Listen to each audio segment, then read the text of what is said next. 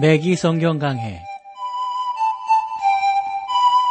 스루 더 바이블 제공으로 창세기부터 요한계시록까지 강해한 매기 목사님의 강해 설교를 보내드리는 매기 성경 강해, 오늘도 목동제일교회 김성근 목사님께서 말씀을 전해주시겠습니다.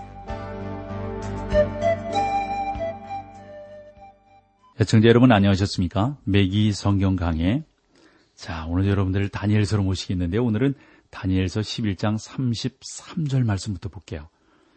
33, 34절을 읽겠습니다. 그들이 쇠할 때에 도움을 조금 얻을 것이나 많은 사람은 게을러 그들과 친합할 것이며 또 그들 중 지혜로운 자 몇 사람이 쇠패하여 무리로 연단되며 정결케 되며 시게 되어 마지막 때까지 이르게 하리니 이는 작성된 기한이 있음이니라. 이 기간은 신구약 중간기이며 고난의 시기입니다. 이때에 기드온이나 다윗, 엘리야, 에레미야 혹은 다니엘처럼 하나님을 충성스럽고 용감하게 섬긴 신앙의 인물들이 많이 있었습니다. 혹 여러분들이 이 기간의 역사에 대해서 보다 좀 더 자세히 알기를 원하신다면 우리나라에도 그 요세푸스의 그 전기들이 기록이 번역이 되어져 있거든요. 저도 한 4권으로 번역된 책을 가지고 있는데, 그런, 특별히 그 유대 전쟁사, 이런 요세푸스의 그 기록들을 보면은, 그 당시에 이 마카비 전쟁에 대해서 좀 더 자세한 기록들을 볼 수 있으리라고 봅니다. 35절로 가겠습니다. 또 그들 중 지혜로운 자 몇 사람이 쇠피하여 무리로 연단되며, 정결케 되며, 시게 되어 마지막 때까지 이르게 하리니, 이는 작정된 기한이 있음이니라. 여기 보면 마지막 때, 이것은 안티오코스 에피파네스에서 저 그리스도의 때까지를 말하는 거거든요. 우리는 지금 그때의 역사로부터 미래를 향해 진행하고 있습니다. 이러한 모든 예언들이 다니엘이 말한 당시에는 미래적인 것들이었습니다. 그중 일부는 역사적으로 실현되었고 일부는 아직도 남아있죠. 정확합니다, 여러분. 그래서 성경이 계시예요. 계시라고 하는 것은 그대로 이루어지는 것을 말합니다. 그러면서 11장 이 마지막 부분을 통해서 우리가 얻게 되는 게 뭐냐면 불법의 사람의 사악하고 반역적인 의지들을 여기서 볼 수가 있습니다. 36절로 가보실까요? 11장 36절. 이 왕이 자기 뜻대로 행하며 스스로 높여 모든 신보다 크다 하며 비상한 말로 신들의 신을 대적하며 형통하기를 분노하심이 쉴 때까지 하리니 이는 그 작정된 일이 반드시 이룰 것임이니라. 여기에서 역사가 끝나고 예언이 시작이 됩니다. 본문은 한 비열한 사람들로부터 다른 사악한 인간에 이르기까지의 시간적으로 매우 긴 기간을 뜻하는데 안티오코스 에피파네스는 경멸해야 할 사람이면은 여러분 틀림이 없습니다. 그렇지만 36절로 39절에 묘사되어 있는 왕에게는 미치지 못합니다. 그러니까 안티오코스는 적그리스도의 상징이거든요. 따라서 저는 이 36절로 39절, 특별히 36절 본절이 적그리스도가 지리적으로 고대 그리스 제국의 영토 안에서 출현할 것이라고 하는 것을 의미하는데 저는 그것을 믿는단 말이죠. 왜냐하면 성경을 저는 믿기 때문입니다. 본절에 언급되어 있는 것처럼 장차 이방 땅인 로마 제국에서 나오게 될 정치적인 적 그리스도가 있을 것이다 하는 것이죠. 그리고 이스라엘 땅에서 일어나 자칭 그리스도처럼 행세할 종교적인 적 그리스도가 있을 거라고 생각합니다. 그는 양의 옷을 입은 이리와 같습니다. 성경에 여러 가지 적 그리스도의 이름이 나와요. 드와이트 펜테코스트, 드와이트 펜테코스트, 이것은 장차 일어날 일들이라는 그 책에서 아더 핑크, 적 그리스도, 뭐 이런 아더 핑크의 작품 중에 적 그리스도 이런 책이 있거든요. 이런데 보면은 잘 이런 내용들을 정리해 놓은 것을 볼 수가 있습니다. 그래서 그런 책들을 볼 때 적 그리스도에게 적용할 수 있는 이름들의 목록이 다음과 같이 소개되고 있는데 제가 좀 소개를 해볼게요. 피 흘리기를 즐기고 속이는 자, 시편 5편 6절, 악인, 시편 10편 2절 4절, 세상에 속한 자, 강포한 자, 원수, 열방, 또 강포한 자, 아수르 사람, 바벨론 왕, 아침의 아들, 멸절하는 자, 나일강, 포악한 자의 노래, 극악하여 중상을 당한 이스라엘 왕, 작은 뿔, 장차 한 왕, 비천한 사람, 자기 뜻대로 행하는 왕, 우상의 목자, 불법의 사람, 불법한 자, 적 그리스도, 무적행의 사자, 짐승, 엄청나게 많습니다. 이 외에도 다음과 같은 이름들을 추가시킬 수 있는데, 저가 이름으로 오는 다른 사람, 엄정한 얼굴의 왕, 멸망에 가증한 것, 황폐케 하는 자, 이 왕이 자기 뜻대로 행하며, 적 그리스도가 자기 뜻대로 행한다는 것이죠. 그래서 적 그리스도에 대한 그러한 성경의 유사한 이름들이 이렇게 많다고 하는 것을 우리가 알게 됩니다. 우리 주님 예수님께서 이런 부분들을 잘 인용을 하셨습니다. 예를 들어서 요한복음 5장 30절에 보면 내가 아무것도 스스로 할 수 없노라.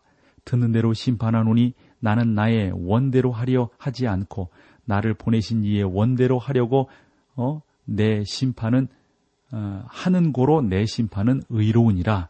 이렇게 말씀하셨는데 스스로 높여 그랬습니다. 스스로 높여. 이것은 제7장에서 적 그리스도에게 붙여진 이름이지 않습니까? 그러니까 작은 뿔, 이 작은 뿔이 말이죠. 큰 뿔이 되려고 스스로 높이는 것을 말합니다. 다시 말하지만 이것은 우리 주님과는 무척이나 대조되는 모습입니다.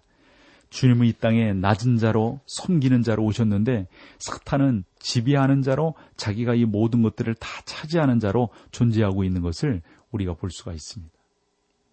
바울은 그래서 예수님에 대해서 이렇게 빌립보서에 표현했어요.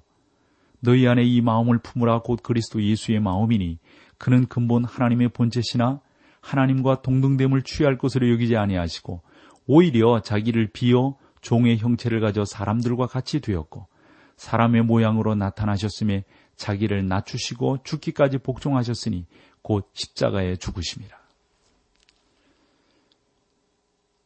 데살로니가 후서 2장 4절에서 사도 바울은 모든 신보다 크다 하며 이 적그리스도에 대해서 그렇게 표현을 했습니다.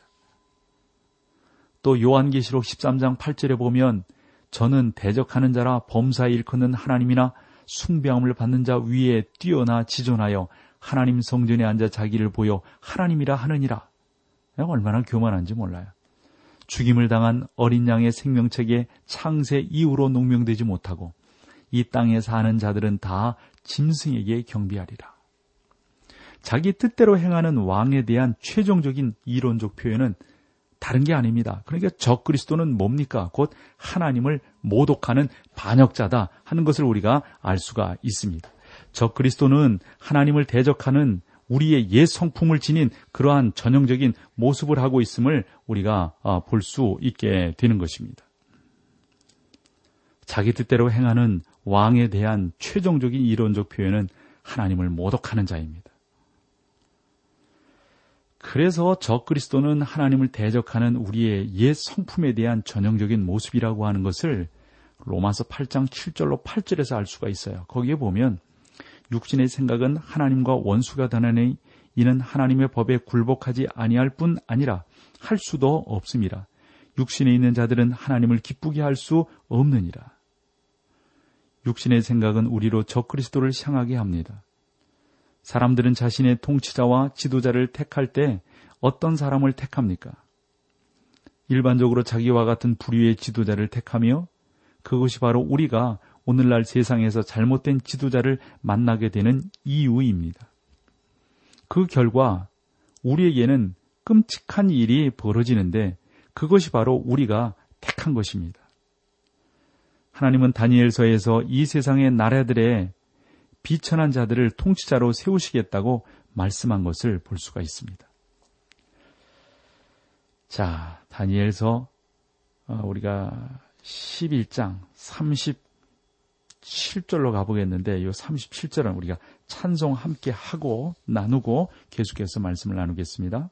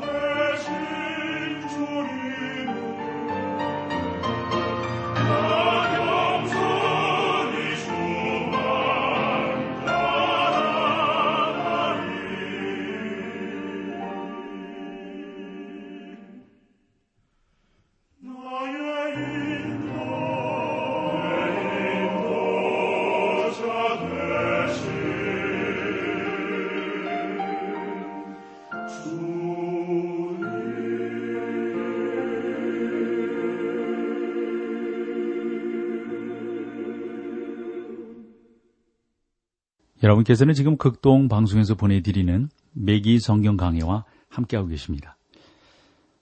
자, 이제 11장 37절로 가볼게요. 그가 모든 것보다 스스로 크다 하고 그 열조의 신들과 여자의 사모하는 것을 돌아보지 아니하며 아무 신이든지 돌아보지 아니할 것이나 열조의 신들과 돌아보지 아니하며. 여러분, 이 말씀으로부터 적그리스도가 지금까지 이스라엘 백성들에게 나올 것이라고 추론되어 왔습니다. 그러나 이러한 진술은 개신교도와 로마 카톨릭교 그리고 이방인 모두를 포함하고 있는 것입니다. 적그리스도가 어디에서 나오든지 그는 자기 조상의 신인 여호와 하나님을 무시할 것입니다. 우리는 인류 역사 가운데 이러한 예들을 많이 보아왔죠. 지금은 고인이 되었지만 미국의 유명한 무신론자 협회의 수장격인 스미스라는 이 감리교 목사님의 아들이 있었어요. 그는 신학교 시절에 스탈린에 대한 연구에 상당히 심취를 했다고 그래요. 앞에서 언급한 것처럼 적그리스도의 의무를 수행하는데 두 사람이 필요하다고 생각을 했어요. 그래서 그들이 요한계시록 13장에 소개가 되고 있는 것이죠. 첫 번째 사람은 로마 제국이나 또는 로마 제국의 그리스도 영토에서 나오게 될 정치적인 통치자들이다 하는 건데, 그는 굳이 이스라엘 사람일 필요가 없습니다. 그리고 두 번째로 종교적인 지도자로서 그리스도를 가장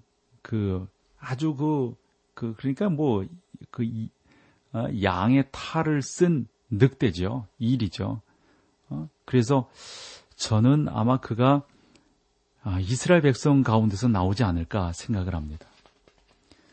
여자의 사모하는 것을 이라는 성경 말씀도 우리가 보면 이것은 메시아의 어머니가 되고자 하는 시브리 여인의 소망을 나타내는 것으로 분명히 우리가 여기에서 누구를 상징하고 있는지 어느 정도 짐작해 알 수가 있습니다. 우리 주님 예수 그리스도는 전적인 배척을 받으실 뿐만 아니라 그들의 원수가 되었습니다. 적그리스도는 하나님과 그리스도에 대한 반역을 주도하게 될 겁니다. 이것에 대해서 시편 2편은 세상의 군왕들이 나서며 관원들이 서로 꾀하여 여호와의 기름 부음 받은 자를 대적하며 우리가 그 맨 것을 끊고 그 결박을 벗어지리라 하도다. 이게 시편 2편 2절 3절에 기록된 말씀이거든요. 아무 신이든지 돌아보지 아니할 것이나, 이것은 적그리스도가 모든 종교와 예배를 배척하고 자신에 대한 숭배만을 강요할 것이라는 사실을 분명하게 말하고 있습니다. 그는 에큐메니칼 운동의 선봉자뿐만 아니라 그것을 적극 장려할 겁니다. 사실 그는 에큐메니칼 운동 그 자체가 될 것입니다. 그의 모토는 세계의 종교를 하나로 통합하는 것이며 자신이 그 종교가 될 것입니다. 그가 모든 것보다 스스로 크다 하고 이것은 모든 것을 자기 뜻대로 하는 강박한 왕의 최종적인 모습일 겁니다. 그는 모든 목표는 자신을 숭배하게 하는 것이었습니다.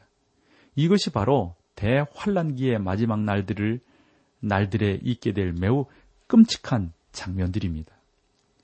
저가 권세를 받아 그 짐승의 우상에게 생기를 주어 그 짐승의 우상으로 말하게 하고 또 짐승의 우상에게 경배하지 아니하는 자는 몇이든지 다 죽이게 하더라.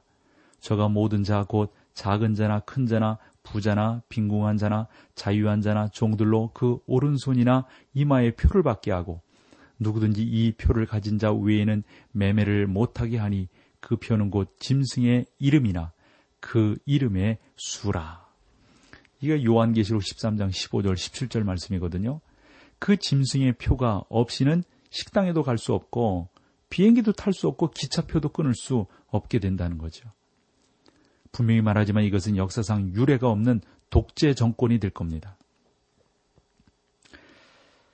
다니엘서 11장 38절로 가보세요. 그 대신에 세력의 신을 공경할 것이요 또 그 열조가 알지 못하던 신에게 금은 보석과 보물을 들여 공경할 것이며, 세력의 신은 요새의 신으로 번역하는 것이 보다 정확하지 않을까 싶습니다. 어떤 사람이 쓴 것처럼 우리는 오늘날 세력의 신을 계속 만들어가는 시대에 살고 있는 것이 사실이죠. 그러나 다니엘이 본절에서 말하는 것은 그러한 의미가 아닙니다. 여기에서 뉴웰 박사의 말을 소개하고자 하는데요. 우리는 이방인들의 신화에서 여신인 큐벨레와 다이애나 이런 신의 회전탑과 톱니꼴벽을 갖춘 요새를 상징하는 중층으로 된 여러 종류의 관을 쓰고 나타나는 것을 볼 수 있다는 겁니다. 그래서 저는 여러분이 세상의 왕국들을 상징하는 온갖 종류의 요새 모양이 붙인 다양한 면류관을 쓴 이러한 이방의 우상들의 그림을 보았을 거라고 생각을 합니다. 적그리스도는 세상의 왕국들을 다스리는 요새들의 신을 높일 것입니다. 그는 과연 누구일까요? 그는 그리스도께 이 세상의 왕국들을 제시했지만 주님으로부터 거절당한 사단입니다. 사단에게는 그러한 제안을 할 수 있는 권리가 있었습니다. 그런데 적그리스도는 그러한 제안을 받아들이므로 세계적인 독재자가 될 것입니다. 데살로니가 후서 2장 4절에 요한계시록 13장 4절 그 보면은 그때 적그리스도가 숭배를 받고 온 세상이 사단을 숭배하게 될 것이다 라고 말을 하고 있어요. 그러므로 따라서 이 세상의 모든 왕국이 최초의 세계적인 독재자인 그의 통치 아래 들어가게 될 것이다. 근데 이게 어떻게 될 것인지에 대해서 우리가 사실 정확히 알기는 힘들죠. 11장 39절입니다.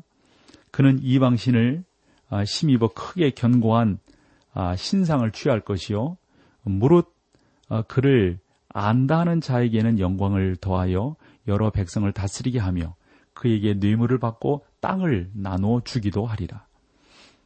이때는 사단의 시대가 될 것인데 그 기간이 짧다는 것을 알고 있는 사단은 이 시기를 최대한 이용할 것이라는 겁니다. 그래서 요한계시록 12장 10절을 보면 그러므로 하늘과 그 가운데 거하는 자들을 즐거워하라. 자들은 즐거워하라. 그러나 땅과 바다는 화 있을진저 이는 마귀가 자기의 때가 얼마 못된 줄을 알므로 크게 분내어 너희에게 내려갔음이니라. 적그리스도는 그날에 사단의 뜻에 순종하여 그것을 온전히 성취하는 도구로 사용되게 될 겁니다. 적그리스도는 많은 사람들을 통치할 것이고 자기의 뜻에 따라 그들을 처분할 것입니다. 적그리스도는 자기 고집대로 하는 왕으로 최후의 세계적인 독재자가 될 것입니다. 그러면서 11장 마지막 부분에 마음이 강박한 왕이 일시적인 승리를 거두는 것을 우리에게 보여주는데 40절을 봐보세요. 마지막 때엔 남방왕이 그를 찌르리니 북방왕이 병거와 마병과 많은 배로 회리바람처럼 그에게 마주와서 그 여러 나라에 들어가며 물이 넘침같이 지나갈 것이요. 이것은 때의 끝이 아니라 마지막 때입니다.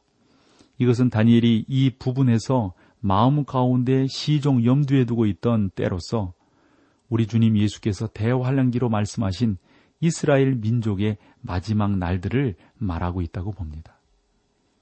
남방왕은 애굽의 통치자를 가리키는 것이 분명하지만 그가 누구인지에 대해서는 알 수가 없습니다.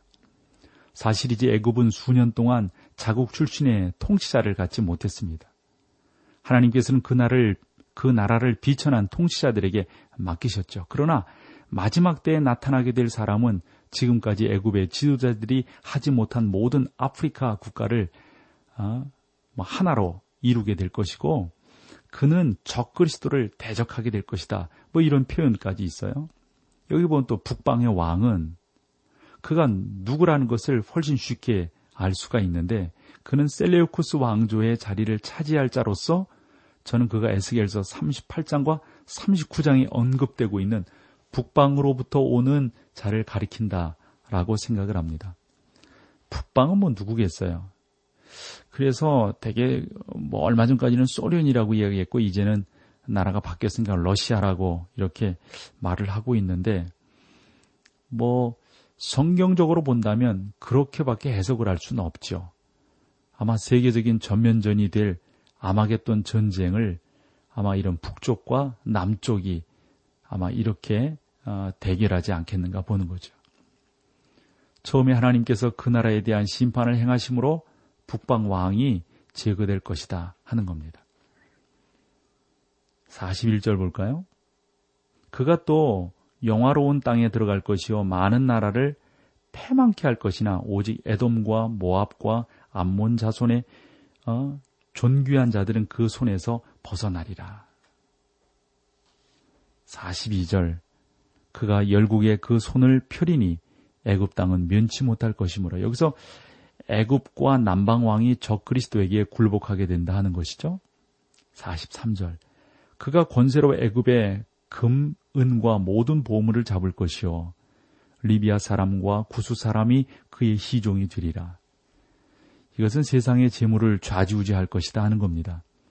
그는 당시의 모든 금융시장을 아마도 장악하지 않겠나 보여지고요. 리비아와 구수가 그에게 항복하여서 아프리카가 그의 수종에 들어가게 될 것이다 하는 겁니다. 44절이에요. 그러나 동북에서부터 소문이 이르러 그로 범민케 함으로 그가 분노하여 나가서 많은 무리를 다 도륙하며 진멸코자 할 것이요. 여러분 여기서부터 여기 보면 동북에서부터 소문이 이르러 그랬는데, 동북은 많은 사람들이 거주하는 동쪽을 의미하죠. 많은 군대가 동쪽으로부터 와서 아마겟돈 전쟁에 참여함으로 이 세계적인 통치자가 어려움을 당하게 될 것이라는 겁니다. 그때에 이 세상은 소망이 없게 되는 거죠. 그때 하나님의 백성은 하나님 외에 다른 것에서 소망을 누릴 수 없게 되는 겁니다. 오직 하나님께만 소망이 있죠.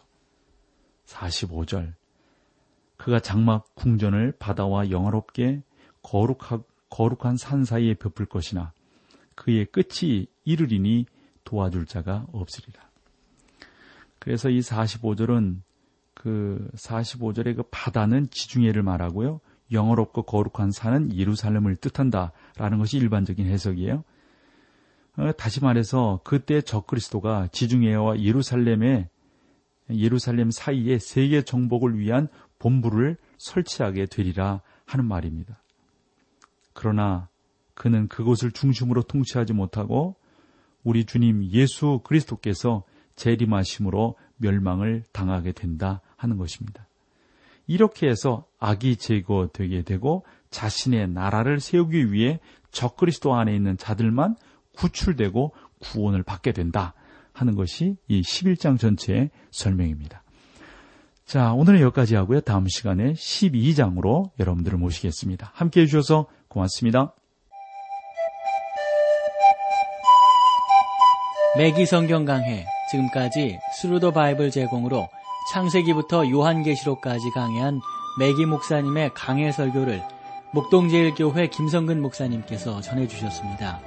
이 시간 방송 들으시고 청취 소감을 보내주신 분께는 나침반 출판사에서 신앙서적을 보내드립니다. 청취 소감을 남겨주실 분들은 극동방송 홈페이지에 매기 성경 강해로 들어오셔서 사연을 남겨주시거나, 문자로 참여하실 분들은 한 통에 50원의 유료 문자 샵 1069, 샵 1069번으로 보내주시기 바랍니다. 매기 성경 강해 오늘 순서를 마칩니다.